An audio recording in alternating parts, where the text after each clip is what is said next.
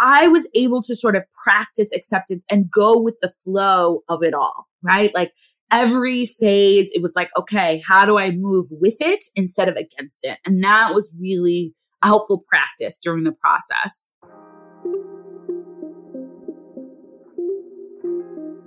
Welcome to the Unconditionally Worthy podcast. In this podcast, I will guide you on your journey to connect with the true source of your self worth. Each week, we'll discuss barriers to unconditional self worth, the connection between self worth and relationships, self worth practices you can apply to your life, and how to use self worth as a foundation for living courageously.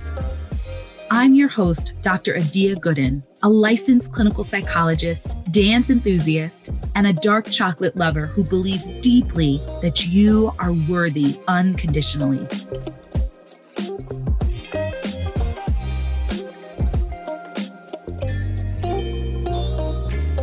Hello, and welcome back to the Unconditionally Worthy podcast. We are now in season four, if you can believe it. And this is the 51st episode of the podcast. And I'm really excited to be back with you all. We took a break. As you know, we do seasons on this podcast because um, podcasting is a lot of work. It's fun. I enjoy it. And I really appreciate being able to take breaks um, and having breaks. And this last break, as most of you all know, if you've been listening to the podcast for a while, was in part due to my maternity leave. So I am just returning back to work after maternity leave. I gave birth to a beautiful baby girl. Her name is Amani Joy on May 13th. And um, I spent the last three months primarily being her mom, learning how to be a mom, learning about her. And I'm really grateful for the time that Jason and I had with her. His mom was there supporting us. My parents were there supporting us. We had sort of extra help We've had friends be supportive as well. And so I'm really, I've been really grateful for maternity leave, um, for the fact that I could fund my own maternity leave. I like to say that the good thing about working my, for myself is I didn't have to negotiate my maternity leave with anyone. The hard thing is that there's no such thing as paid maternity leave, right? So, I mean, it is paid, but if I'm not earning money in my business, then that sort of impacts how much I can pay myself. But regardless, I'm really grateful that I had the money saved up, that I could uh, take the time off because it was a really special time to just focus on being Amani's mom and learning how to do that and spending time with her and spending time with her and Jason. And I'm really grateful for it. I think you know, I'm enjoying being a mom more than I expected. It's really a joy to see her develop and grow and you know, to be part of that and to nourish her and breastfeed her and take care of her and comfort her, all of that is really a joy. And so I'm I'm very grateful for it. And you know what I thought I would do is share a little bit about my birth story or Amani Joy's birth story on this episode and kind of how I moved through that and the lessons that I took from the birth story, as well as those that I think you might be able to gain from my experience and apply it to your own life, regardless of whether you're pregnant or not pregnant or never have been or never will be. I think there are lessons in this experience that you might be able to take away. So let's dive into it. So I am a planner. I am a planner. Though I will say, Jason sort of puts me to shame with planning because he's like an extreme planner. I'm definitely a planner. He's like, to, you know, to all the way on the end of very, very much of a planner. But I like, you know, I like to be in control. I think most of us do. And one of the ways that you do that is by planning. And over the years, I would say I've sort of relaxed that a little bit, right? As I've grounded myself in my worthiness, as I've gotten sort of more comfortable with the unknown and the uncertain, I've been less attached to planning everything. And as I've trusted more, right, that things can work out really well, even if I don't have the perfect plan for them. I've, I've relaxed the planning. But, you know, I like to be prepared. And if I have my mind or heart set on wanting something to go a certain way, then I'm going to do everything I can to make that happen, to make it possible. Knowing that everything may not be in my control and I may do everything I can, but it might not work out, but I'm going to do what I can to prepare. And I would say, in general, in my life, I tend to get what I want, right? I tend to, you know, the things that I want in life tend to work out sooner or later. Sometimes it's later, but usually I get what I want. And so I'm I'm sort of used to that, maybe spoiled a little bit. So, you know, when I went into this pregnancy process, I started to kind of think about what kind of birth did I want to have? What kind of delivery did I want to have? And, you know, maybe it's the Californian in me. Maybe it's because my grandmother was really um, sort of into natural health and kind of you know natural remedies and things like that. But i decided fairly quickly that i wanted to have an unmedicated vaginal delivery if at all possible. And so i sort of knew like i cannot control all of this but that's what i wanted. And so we decided to take an online sort of natural birth class. I hired a doula who was wonderful.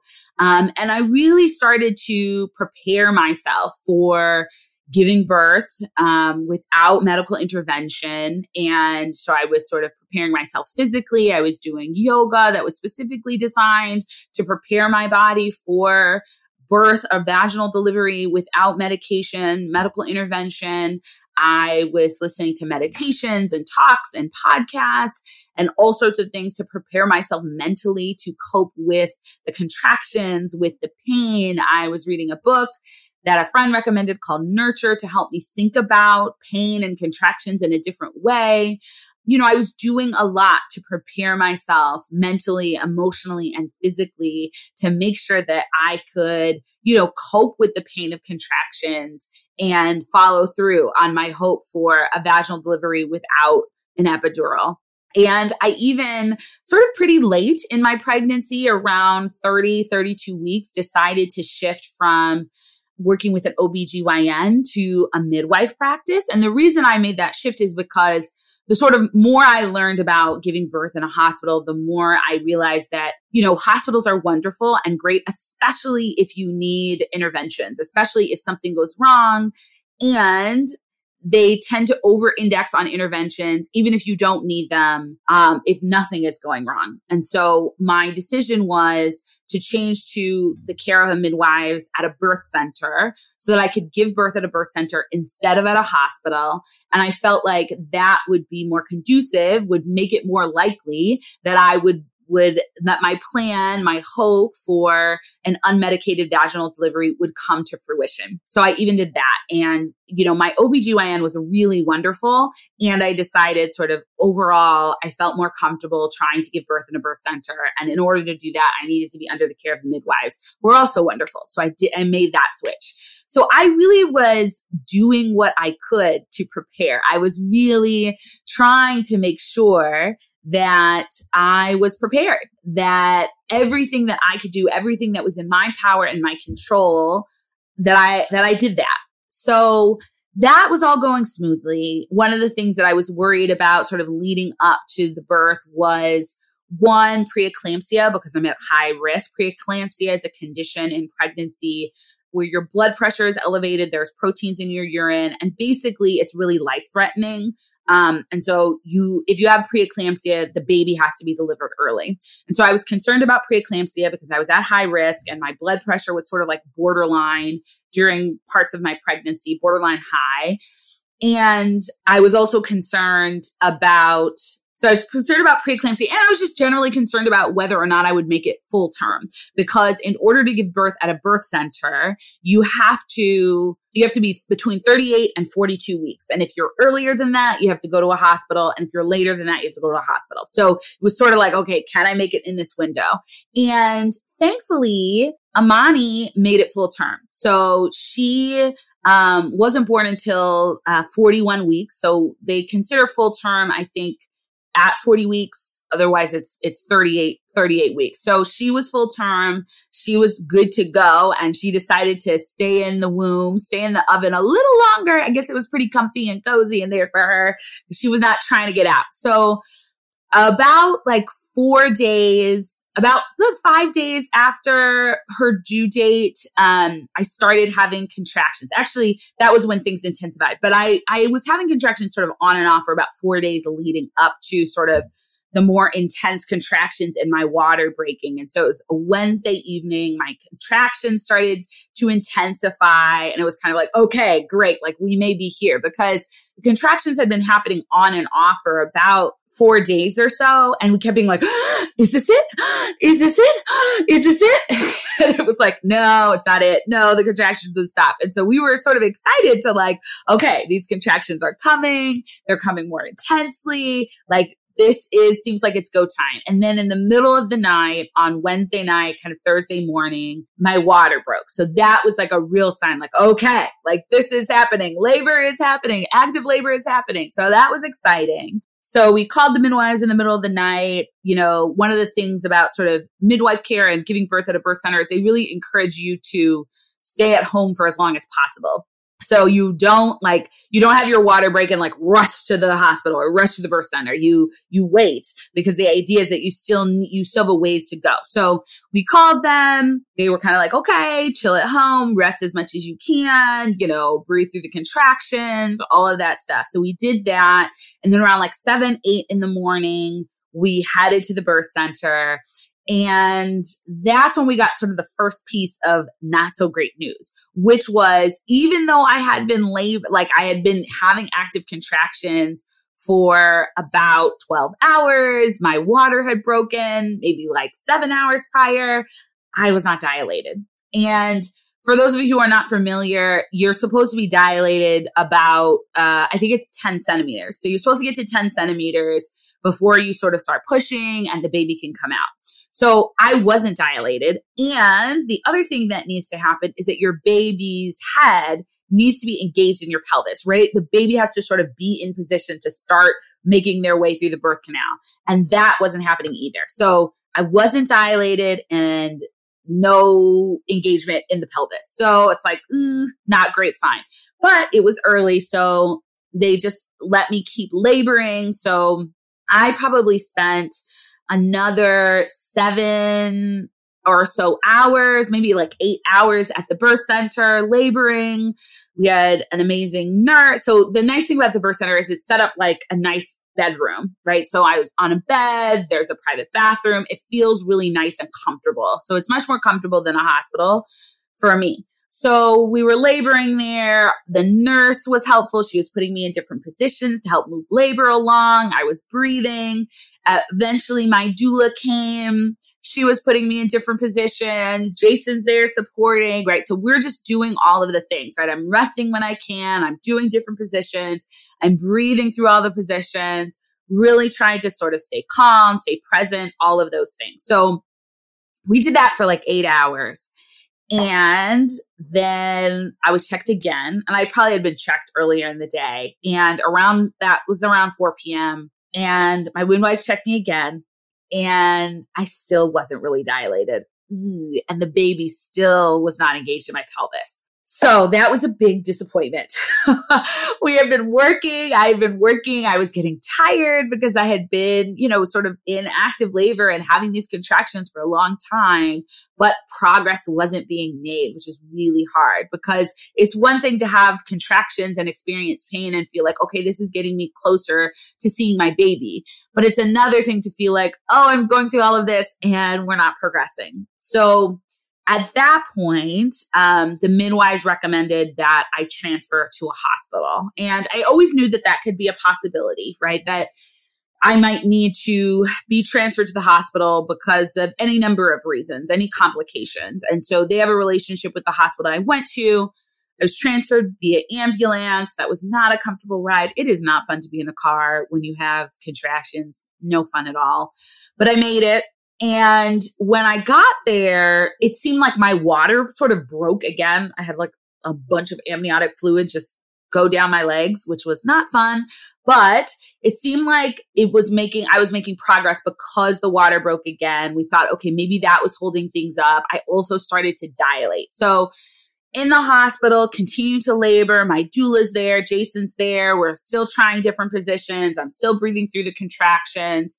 Um, part of the reason they wanted me to transfer to the hospital is to give me to have access to something called pitocin, which is a synthetic form of oxytocin and helps to increase contractions and increase the strength of them. And the thinking was if that if that happens and hopefully labor will progress more i'll dilate more the baby will get engaged in my pelvis and we'll kind of move this along so the hope at that point was still that i could have a vaginal delivery all good so then eventually eventually after probably about 24 hours of contractions maybe longer I asked for an epidural. And so this is something that I really didn't want. I sort of went in thinking, I do not want an epidural. I didn't want the potential side effects. I didn't, I wanted to be able to feel the delivery. I wanted to be able to push and feel it. And I don't know if that makes me a masochist, but I, I wanted that experience. And so getting to the point where I was so exhausted that I just couldn't do it anymore and ask for an epidural was a big deal. And it was disappointing, right? I felt like it was the right thing to do at that point because I was so tired, but it was disappointing to be at that point. So I asked for an epidural. They gave me an epidural. And then we continued laboring for a number of hours. And then we got to around 4 a.m. Friday morning. So the contraction started Wednesday evening, labored at the birth center most of the day Thursday, labored in the hospital kind of like Thursday night to Friday. So then Friday morning, 4 a.m., the attending doctor comes in and I've dilated eight centimeters. So I've dilated at that point, but the baby is still not engaged in my pelvis.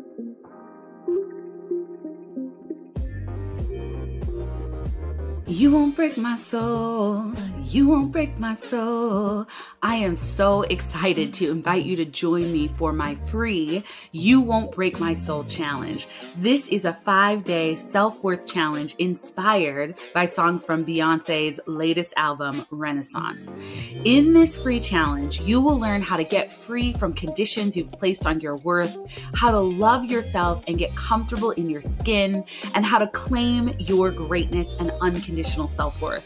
The challenge will take place from Monday, September 19th through Friday, September 23rd. We'll meet every day on Zoom where I'll be teaching and coaching you on making sure that nothing and no one can break your soul. This challenge is going to be fun, uplifting, and empowering. So if you want to make sure that your soul is unbreakable, secure your spot now by going to unconditionallyworthy.com forward slash challenge. And remember, it's it's free. Be sure to invite a friend. The party is always more fun when there's more people. I cannot wait to see you there. So at that point, the attending doctor and and I felt like I will say that I did feel like the the physicians, the the gyneco- the OBs who were serving me were really respectful of the fact that I wanted to have a vaginal delivery. I didn't feel like they were like, come on, we got to just get you out of here. Let's do a C section. It felt like they gave me a lot of time. But at that point, I was exhausted. The baby was not engaged in my pelvis, and they recommended that I have a C section. And so that was really hard, right? That was the opposite of what I wanted. I wanted an unmedicated vaginal delivery in a birth center. And I ended up, you know, having a C section in a hospital. And it felt clear at that point that that really was the best case scenario. My doula agreed. She was really supportive. And so I agreed to have a C section. And usually c-sections are pretty straightforward right? They go in they get the baby out they they close you up and you're good to go right? I think it's usually like a 30 minute procedure. So the start of the c-section was fine and then when they pulled baby girl out of me she was in a weird position which is not shocking and she hit my incision with her arm. Also not shocking because her arms are very strong. And when she hit my incision it sort of opened the incision further and I lost a lot of blood. So I ended up losing. So I will say, like, I got to see her, right? They, they delivered the baby. They took her, examined her. I got to see her. Jason was with her. I was alert and awake. But then I started to lose blood. And so I ended up losing three liters of blood. And that's over half the blood in your body. So I was le- losing a lot of blood. And then they decided that they needed to call in consults because they were concerned that maybe some other organ or something had been damaged. And then they had to wait for the consults to come because some of the consults were at home. and weren't in the hospital yet. So in that time, Jason was sent out of the room with the baby. I was then kind of like, I can feel y'all. I can feel you in me because they don't, you don't do general anesthesia for, um, for a C-section, which is great because you get to meet your baby right away. So then they put me under with some narcotic or did something. So I was out and I didn't come to until kind of it was done. But I was under for two hours um, while they were sort of figuring out what was going on, while the consults were coming in. And yeah, so what started as a hope for a vaginal delivery without medical inter- intervention ended up as a C section with complications, with multiple doctors in the room, with narcotics, with being put under, right? There's so many things that happened. And it took a toll on my body, right? It was traumatic for my body. So, you know, C section is a major surgery, and then to have complications and to lose blood. I thankfully didn't need a blood transfusion because my hemoglobin levels were already high going in. So I didn't end up needing a blood transfusion, but that's a lot, right? Like that's a lot for a body to go through. It was a lot for my body to go through. And it meant that I really needed to recover, which is also part of what I was hoping to avoid. And so it was a lot. And I guess I'm telling you this story, one, for my own sort of benefit and processing, two, because I, you know, hope that you might find it interesting. And three, because this is really an experience of me not getting what I wanted. This is really an experience of me doing everything I could think of, everything I learned to do to prepare to have the birth that I wanted and not getting that. And I think that how I moved through that was a sort of lesson for me, a learning for me, and I think can be helpful for you, right? Because there was a big discrepancy between what I wanted, what I planned for, what I hoped for, and what I ended up experiencing. And that discrepancy meant that I had a longer recovery time. It meant that my breast milk took a long time to come in. It meant that I was in the hospital for four days when if I had given birth at the birth center, I would have gone home the same day, right? It meant a lot, right? And so I want to share with you kind of how I move through that, how I use some of the practices that I talk with you all about a lot to move through this challenging experience. And it also meant that while I was both so excited and overjoyed to meet my baby girl, I was also experiencing this frustration and confusion and disappointment. And that's hard, right? That was hard to hold all of that together. But I think it's not uncommon for people who give birth to have a different experience than they were hoping for, to have a complicated experience and to feel like torn and pulled, like excited and happy to have your baby, but also overwhelmed or confused and have all of this going on, whether it's that your baby needs to be in the NICU for a while or you have physical complications or the birth didn't go as you hoped, right? Or whatever it is. Um, so I hope that this is helpful for those of you who might have had a similar experience. So what did I do? How did I show up to this experience for myself? With the disappointment. So the first is I practice acceptance. And I really feel like acceptance carried me through my labor and delivery because since I did everything that I could think of to prepare myself, since I, you know, was guided by a doula who I really trusted, by midwives who I really trusted, since I was listening to podcasts, since I was doing all of these things, I really was able to be in a space of acceptance at every stage of the the labor and delivery right? So at every time right? Like when i was in a space where we needed to decide whether or not to transfer to the hospital I felt very accepting because I felt like I had done everything I could and this was just not how it was going to go when we made the decision to, when I made the decision to get an epidural, I felt a sense of acceptance because I had labored for so long. I had tried all of the positions. I had co- I had done so much laboring at that point that I could accept that I was in a space where an epidural made sense for me personally, right? I, when we moved to a C-section, to, I could accept that fact because I felt like I did all of the positions. I did all the breathing. I did everything I could to try to help the baby engage in my pelvis, to try to help my, myself to dilate. And it wasn't happening. And so practicing acceptance instead of resisting what was happening, instead of fighting the experience was really so helpful. It helped me to move through the experience with grace, even though it wasn't going as I hoped. Even though there were disappointments along the way, I felt like I could offer myself grace and I could be present and accepting in the moment and with the process instead of being angry and frustrated and fighting against what was happening.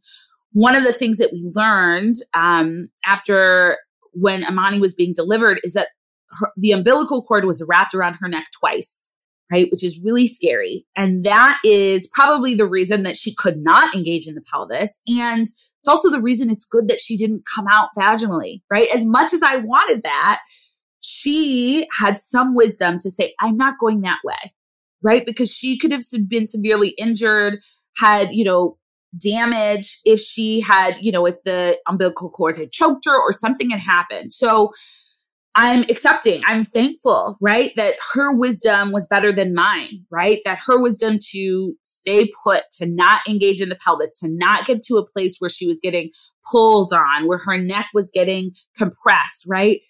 Thank goodness, thank God that she didn't go through the birth canal. So that also fostered my acceptance of the way things happened, right? Feeling like, you know, maybe she wasn't supposed to come out vaginally right? That wouldn't have actually been safe for her. And it would have been so much more complicated if I was at the birth center and then she was coming out vaginally and then we saw the cord wrapped and then I had to really emergently go to the hospital. So I was able to sort of practice acceptance and go with the flow of it all, right? Like every phase, it was like, okay, how do I move with it instead of against it? And that was really a helpful practice during the process. The other thing is that I allowed myself to grieve for what could have been. I was disappointed, right? I was sad that things didn't turn out the way that I wanted them to. And I was really looking forward to a special experience right after my baby was born and putting her on my chest and having her latch onto my breast and breastfeed immediately and having this moment with Jason and my baby. I was really looking forward to that. I was really hopeful that that would happen. And the C section, especially since I had complications, meant that that wasn't going to happen. And I think it would be easy for people to say to me and for me to say to myself, well, you should get over it because you have a healthy baby. So you should be happy, right? And the truth is that I am so happy to have a healthy baby. And as you can maybe hear in my voice, I had to grieve the fact that I didn't get to have the birth experience that I wanted to. And I didn't get to have some of the special and precious moments that I was really looking forward to. And so I also gave myself space to grieve that. And it was complicated because I'm on the one hand so joyful that I have this baby and so grateful. On the other hand, I have this sadness and this grief and this confusion about why it didn't go as I hoped. But I gave myself space for all of that. I gave myself room for all of that. I didn't invalidate my experience. One of the things that I'm really grateful for is the birth center. It's the birth center of Chicago, which is where I received midwife care and was hoping to have the baby. They provide healing baths. And so they have these wonderful, beautiful baths in their birthing rooms where you can labor and deliver if you want a water, if you want a water delivery. And they offer healing baths for people who were planning to give birth at the birth center, but for whatever reason weren't able to do that. And so, um, you know, six to eight weeks after um, we had Amani, me, Jason, and Amani went back and we had a healing bath. And that was so helpful because I was able to have some of the experience of a special moment with the three of us in the space that I wanted to have it in. And so I'm really grateful to the people at the Birth Center of Chicago for offering that and making that happen. The third thing that helped me move through this was keeping perspective and focusing on what I'm grateful for, right? So it is important for me not to get so caught up in the fact that the birth didn't go well that I overlook the fact that I have a healthy baby and that I'm healthy. Right. And so I do, in addition to allowing myself to grieve, I have really focused on what I'm grateful for, which is a healthy full term pregnancy, a healthy baby, good healthy insurance, good health insurance, high quality healthcare from good providers who are very caring family support, the support of my husband, right? I am so grateful for many, many things in this process. Ultimately, I'm so grateful to have Amani Joy in my life. Um, I'm grateful that my body is coming back to itself, that it's resilient. And so I'm keeping those things in mind, right? I'm also focusing on my gratitude, and that's really been helpful. And so, you know, I hope that you can take these things with you, regardless of whether or not you're pregnant or will ever have a child through pregnancy. But I want you to think about how could you apply these things, these practices to challenges that you might go through, right? The practice of acceptance. And acceptance people often think acceptance means resignation, like, oh, fine, right? Oh, fine, I'll have to do that, right? Acceptance means accepting what is as it is. And actually, acceptance supports us in making thoughtful, intentional choices versus reacting or fighting against what is, right? So if you, if you break your foot accepting your foot that your foot is broken doesn't mean that you're saying, well, my foot will always be broken and you know, it just sucks and my foot's broken. I, uh, and you, and you re- resign to it. It means, okay, I've broken my foot. What do I need to do to heal my foot? It's from that acceptance that your foot is broken that you do what you need to do to heal it, right? So if you're going through a challenging time, if you're having a hard experience, I want you to think about what is a way that you can practice acceptance. So instead of fighting and resisting, how can you accept where it is and see what's the next best choice you can make given the situation? The next thing is grief. How can you allow grieving? How can you allow yourself to grieve what could have been? How can you allow yourself to acknowledge the disappointment that the situation is not what you hoped? Instead of invalidating your feelings, allow yourself to feel them and move through them, right? offer yourself compassion and kindness and empathy related to any grief or disappointment you might feel related to how things are turning out or have turned out. And then the last thing is keeping perspective, right? This does not mean invalidating the grief but it means also acknowledging that in addition to the grief and disappointment, there are things to be grateful for. There are things in your life that are a blessing. There are things in your life that are going well. And so it helps you to keep a balanced perspective if you focus also on what you're grateful for.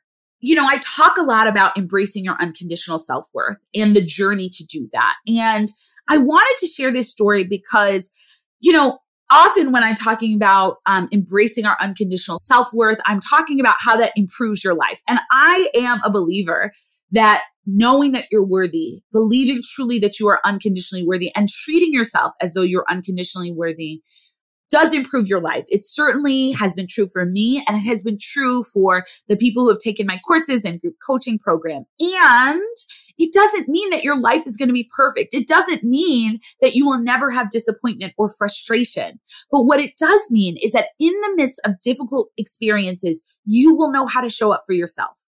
You will know how to take care of yourself. You will be able to offer yourself compassion and kindness and grace and forgiveness. And these are the things that help you to heal and move forward and get back to life as you hope it would be. When instead we face challenges and we beat ourselves up and we criticize ourselves and we blame ourselves and we think, oh, I must not deserve good things. I must deserve bad things. That's when we stay stuck. So the practices that I offer in this podcast and in my unconditionally worthy group coaching program are practices designed not only to make your life better, to make life be filled with more peace and joy and prosperity. But they also help you when life is hard. They also help you to show up and cope with challenging things in your life. And I don't know about you, but the reality is that, you know, none of us can get through this life without challenges, right? There is so much going on in the world and we're going to experience some challenges. That's the nature of life. The task we have is to cope with those challenges well. And I want to help you cope with those challenges well. So I'm really excited to tell you about something that I've designed to help you cope with those challenges. And it's a five day challenge a five day you won't break my soul challenge, right? We all need to have that in us. A you won't break my soul, internal circumstances, internal voices, external circumstances. We don't want our souls to break. Yes, this challenge is inspired by Beyonce's new song, You Won't Break My Soul. And actually, the challenge is really inspired by a number of songs from Beyonce's Renaissance album. I am so excited about this challenge. We're going to have a ton of fun building ourselves up connecting to our sense of worthiness, learning ways to cope with challenges so that nothing and no one can break our soul, while also supporting ourselves in this fun and uplifting and inspiring community. So I am so excited about this challenge. It's free. So why not join, right? You're going to get so much value out of it. You're going to have fun. You're going to feel connected. You're going to feel uplifted. You're going to come away with really useful coping strategies. So if you feel like, yeah, I could use some of that, right? Yeah, I could use some helpful ways to respond when life is challenging. And I could also use some ways to make my life feel even better. This is the challenge for you. So I want you to enroll. I want you to sign up at unconditionallyworthy.com forward slash challenge. Okay. Unconditionallyworthy.com forward slash challenge. The challenge is going to start on September 19th. It's a Monday. You can learn all about it on the website I just uh, shared with you, and it's linked in the show notes. I really hope you'll come. I also hope you'll bring a friend. It's totally free. It's going to be fun. It's going to be value filled. Why not? Right? Like, let's have some fun on our self worth journeys. And why not be inspired by Beyonce's new album, which is fabulous, by the way. If you haven't heard it, if you haven't listened to it, I strongly recommend it. So I hope that hearing my birth story and hearing how I responded to it is inspiring to you.